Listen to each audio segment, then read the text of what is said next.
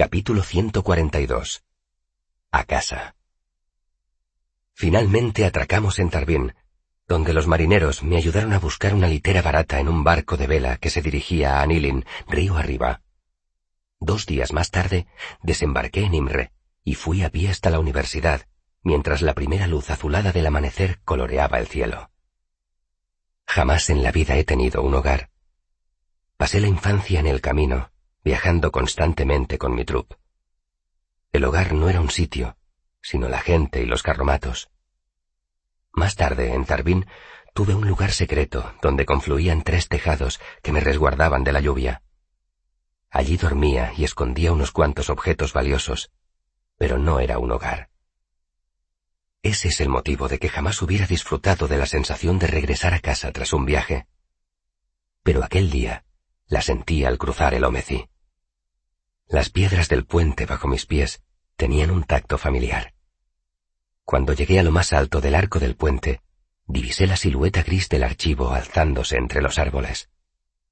Me reconfortó pisar las calles de la universidad. Había pasado tres cuartas partes de un año fuera. En ciertos aspectos, parecía que hiciera mucho más, pero al mismo tiempo, allí todo tenía un aire tan familiar que era como si no hubiera transcurrido ni un solo día. Todavía era muy temprano cuando llegué a Ankers y la puerta estaba cerrada. Consideré la posibilidad de trepar hasta mi ventana, pero me lo pensé mejor porque llevaba el estuche del laúd y el macuto, y también a cesura. Opté por ir a las dependencias y llamé a la puerta de Simón. Era temprano y sabía que lo despertaría, pero estaba impaciente por ver un rostro conocido. Tras esperar un minuto y no oír nada, volví a llamar más fuerte y ensayé mi sonrisa más desenvuelta. Sim abrió la puerta. Iba despeinado, tenía los ojos enrojecidos de dormir poco y me lanzó una mirada nublada. Al principio, su expresión era de indiferencia, pero de pronto se abalanzó sobre mí y me estrujó con un abrazo. Por el carbonizado cuerpo de Dios, dijo utilizando un lenguaje más subido de tono de lo habitual. Quoth, estás vivo. Sim lloró un poco, y luego me gritó un rato, y al final nos reímos y aclaramos las cosas. Por lo visto, Cerepe se había informado de mis viajes más de lo que yo imaginaba, y cuando se enteró de que mi barco había naufragado, había supuesto lo peor. Una carta habría bastado para solucionarlo, pero nunca se me había ocurrido enviarla. El concepto de escribir a casa me era completamente ajeno. Os dieron a todos por muertos, me explicó Sim. La noticia se difundió por el eolio, y adivina quién la oyó.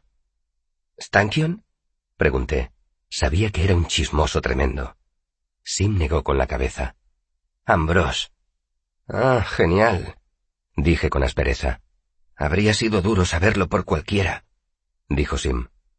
Pero saberlo por él fue mucho peor. Yo estaba convencido de que lo había organizado todo él para hundir tu barco compuso una sonrisa forzada. Esperó hasta justo antes de admisiones para darme la noticia. Como es lógico, hice un examen malísimo y pasé otro bimestre de Elir. ¿Pasaste? Dije. ¿Has conseguido que te nombren relar? Precisamente ayer. Simpson rió. Estaba recuperándome de la celebración cuando me has despertado. ¿Cómo está Will? Pregunté. ¿Encajó mal la noticia? Con mucha serenidad, como siempre. Pero aparte de eso, bueno, bastante mal. Hizo una mueca. Además, Ambrose le hacía la vida imposible en el archivo. Will se hartó y se fue a su casa un bimestre. Tiene que llegar hoy. ¿Y los demás? Pregunté. De pronto Sin recordó algo y se levantó. Dios mío, Fela. Entonces se sentó de golpe como si le hubieran cortado las piernas. Dios mío, Fela dijo con un tono completamente diferente. ¿Qué?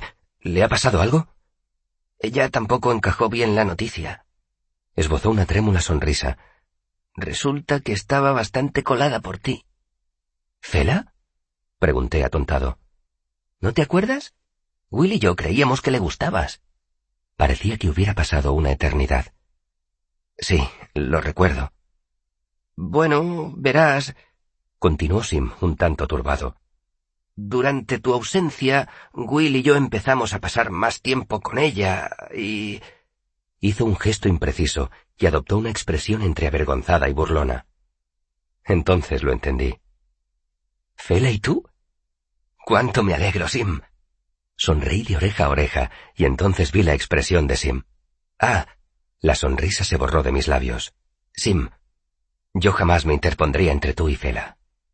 Ya lo sé. Sonrió forzadamente. Confío en ti. Me froté los ojos. Esto es una bienvenida bárbara. Ni siquiera he pasado todavía por admisiones. Hoy es el último día, señaló Sim. Lo sé, dije y me levanté. Antes tengo que hacer un recado. Dejé mi equipaje en la habitación de Sim y fui a ver al tesorero, cuyo despacho estaba en el sótano del auditorio. Riem era un individuo calvo y con cara de antipático, al que había caído mal desde el día que los maestros me pusieron una matrícula negativa en mi primer bimestre. No estaba acostumbrado a dar dinero en lugar de recibirlo, y aquella experiencia le había sentado muy mal. Le enseñé mi carta de crédito de las arcas de Alberon. Como ya he dicho, era un documento impresionante, firmado de puño y letra por el Maer, con sellos de cera, en papel de vitela, con una caligrafía excelente. Me aseguré de que el tesorero se fijaba en el hecho de que la carta del Maer permitiría a la universidad retirar cualquier cantidad de dinero necesaria para cubrir mi matrícula. Cualquier cantidad. El tesorero leyó el documento y coincidió conmigo en que esas eran las condiciones estipuladas. Era una pena que siempre me pusieran una matrícula tan baja cavilé en voz alta. Nunca superaba los diez talentos. Qué lástima que la universidad desperdiciara una oportunidad así. Al fin y al cabo, el Maer era más rico que el rey de Vint, y estaba dispuesto a pagar cualquier cantidad. Riem era un hombre perceptivo y entendió inmediatamente lo que yo estaba insinuando. Hubo una breve negociación. Nos dimos la mano y le vi sonreír por primera vez. Comí un poco y me puse a esperar en la cola con el resto de los estudiantes que todavía no tenían ficha de admisiones. La mayoría eran alumnos nuevos, pero algunos optaban a la readmisión como yo. Era una cola larga, y todos estábamos, en distinto grado, nerviosos. Me puse a silbar para matar el tiempo, y le compré un pastel de carne y una taza de sidra caliente a un vendedor ambulante. Cuando me planté en el cerco de luz ante la mesa de los maestros, causé cierta conmoción. Habían oído la noticia y les sorprendió verme con vida. La mayoría se alegraron.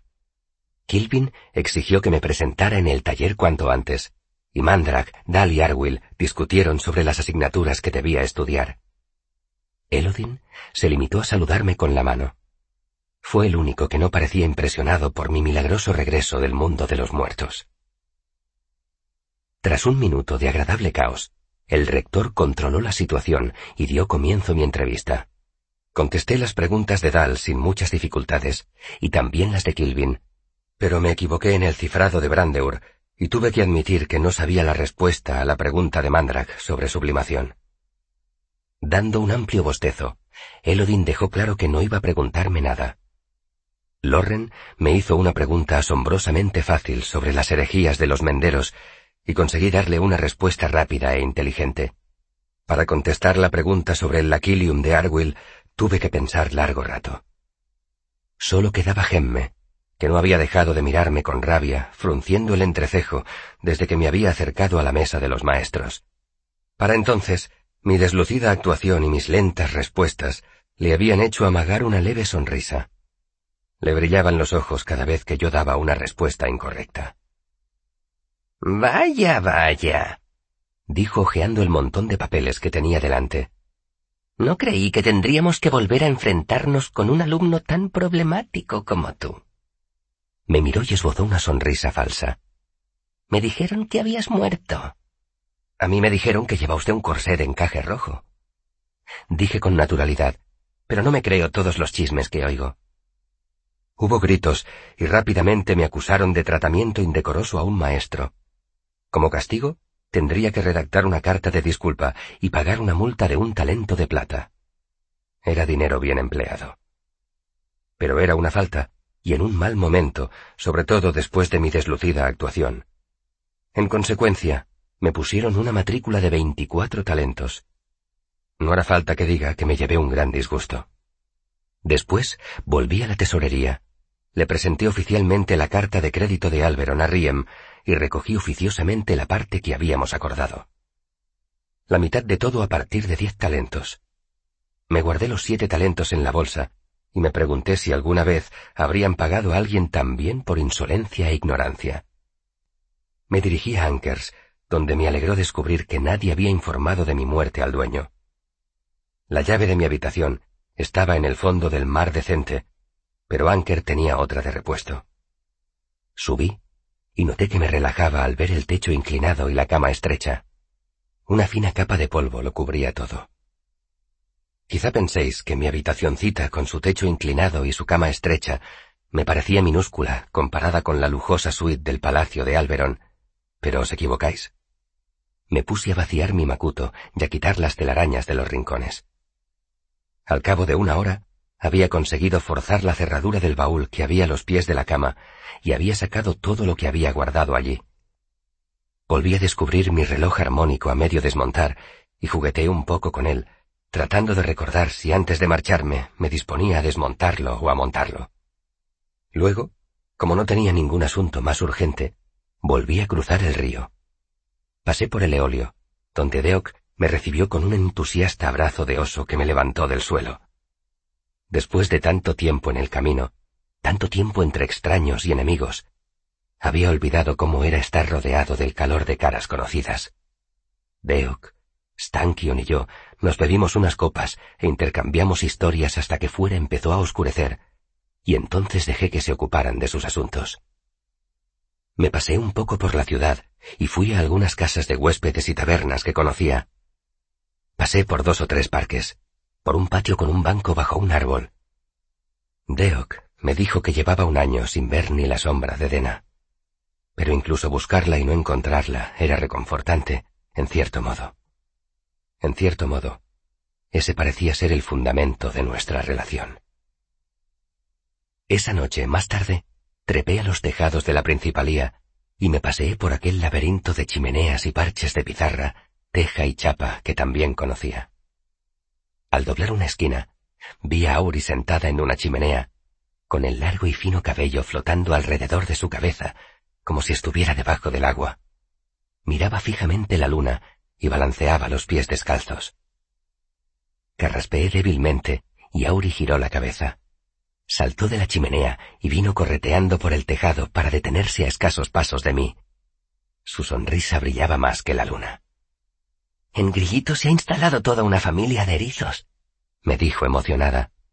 Dio dos pasos más y me tomó una mano entre las suyas. Tienen unos bebés del tamaño de una bellota. Tiró suavemente de mí. ¿Quieres venir a verlos? Asentí con la cabeza, y Auri me guió por el tejado hasta el manzano que usábamos para bajar al patio.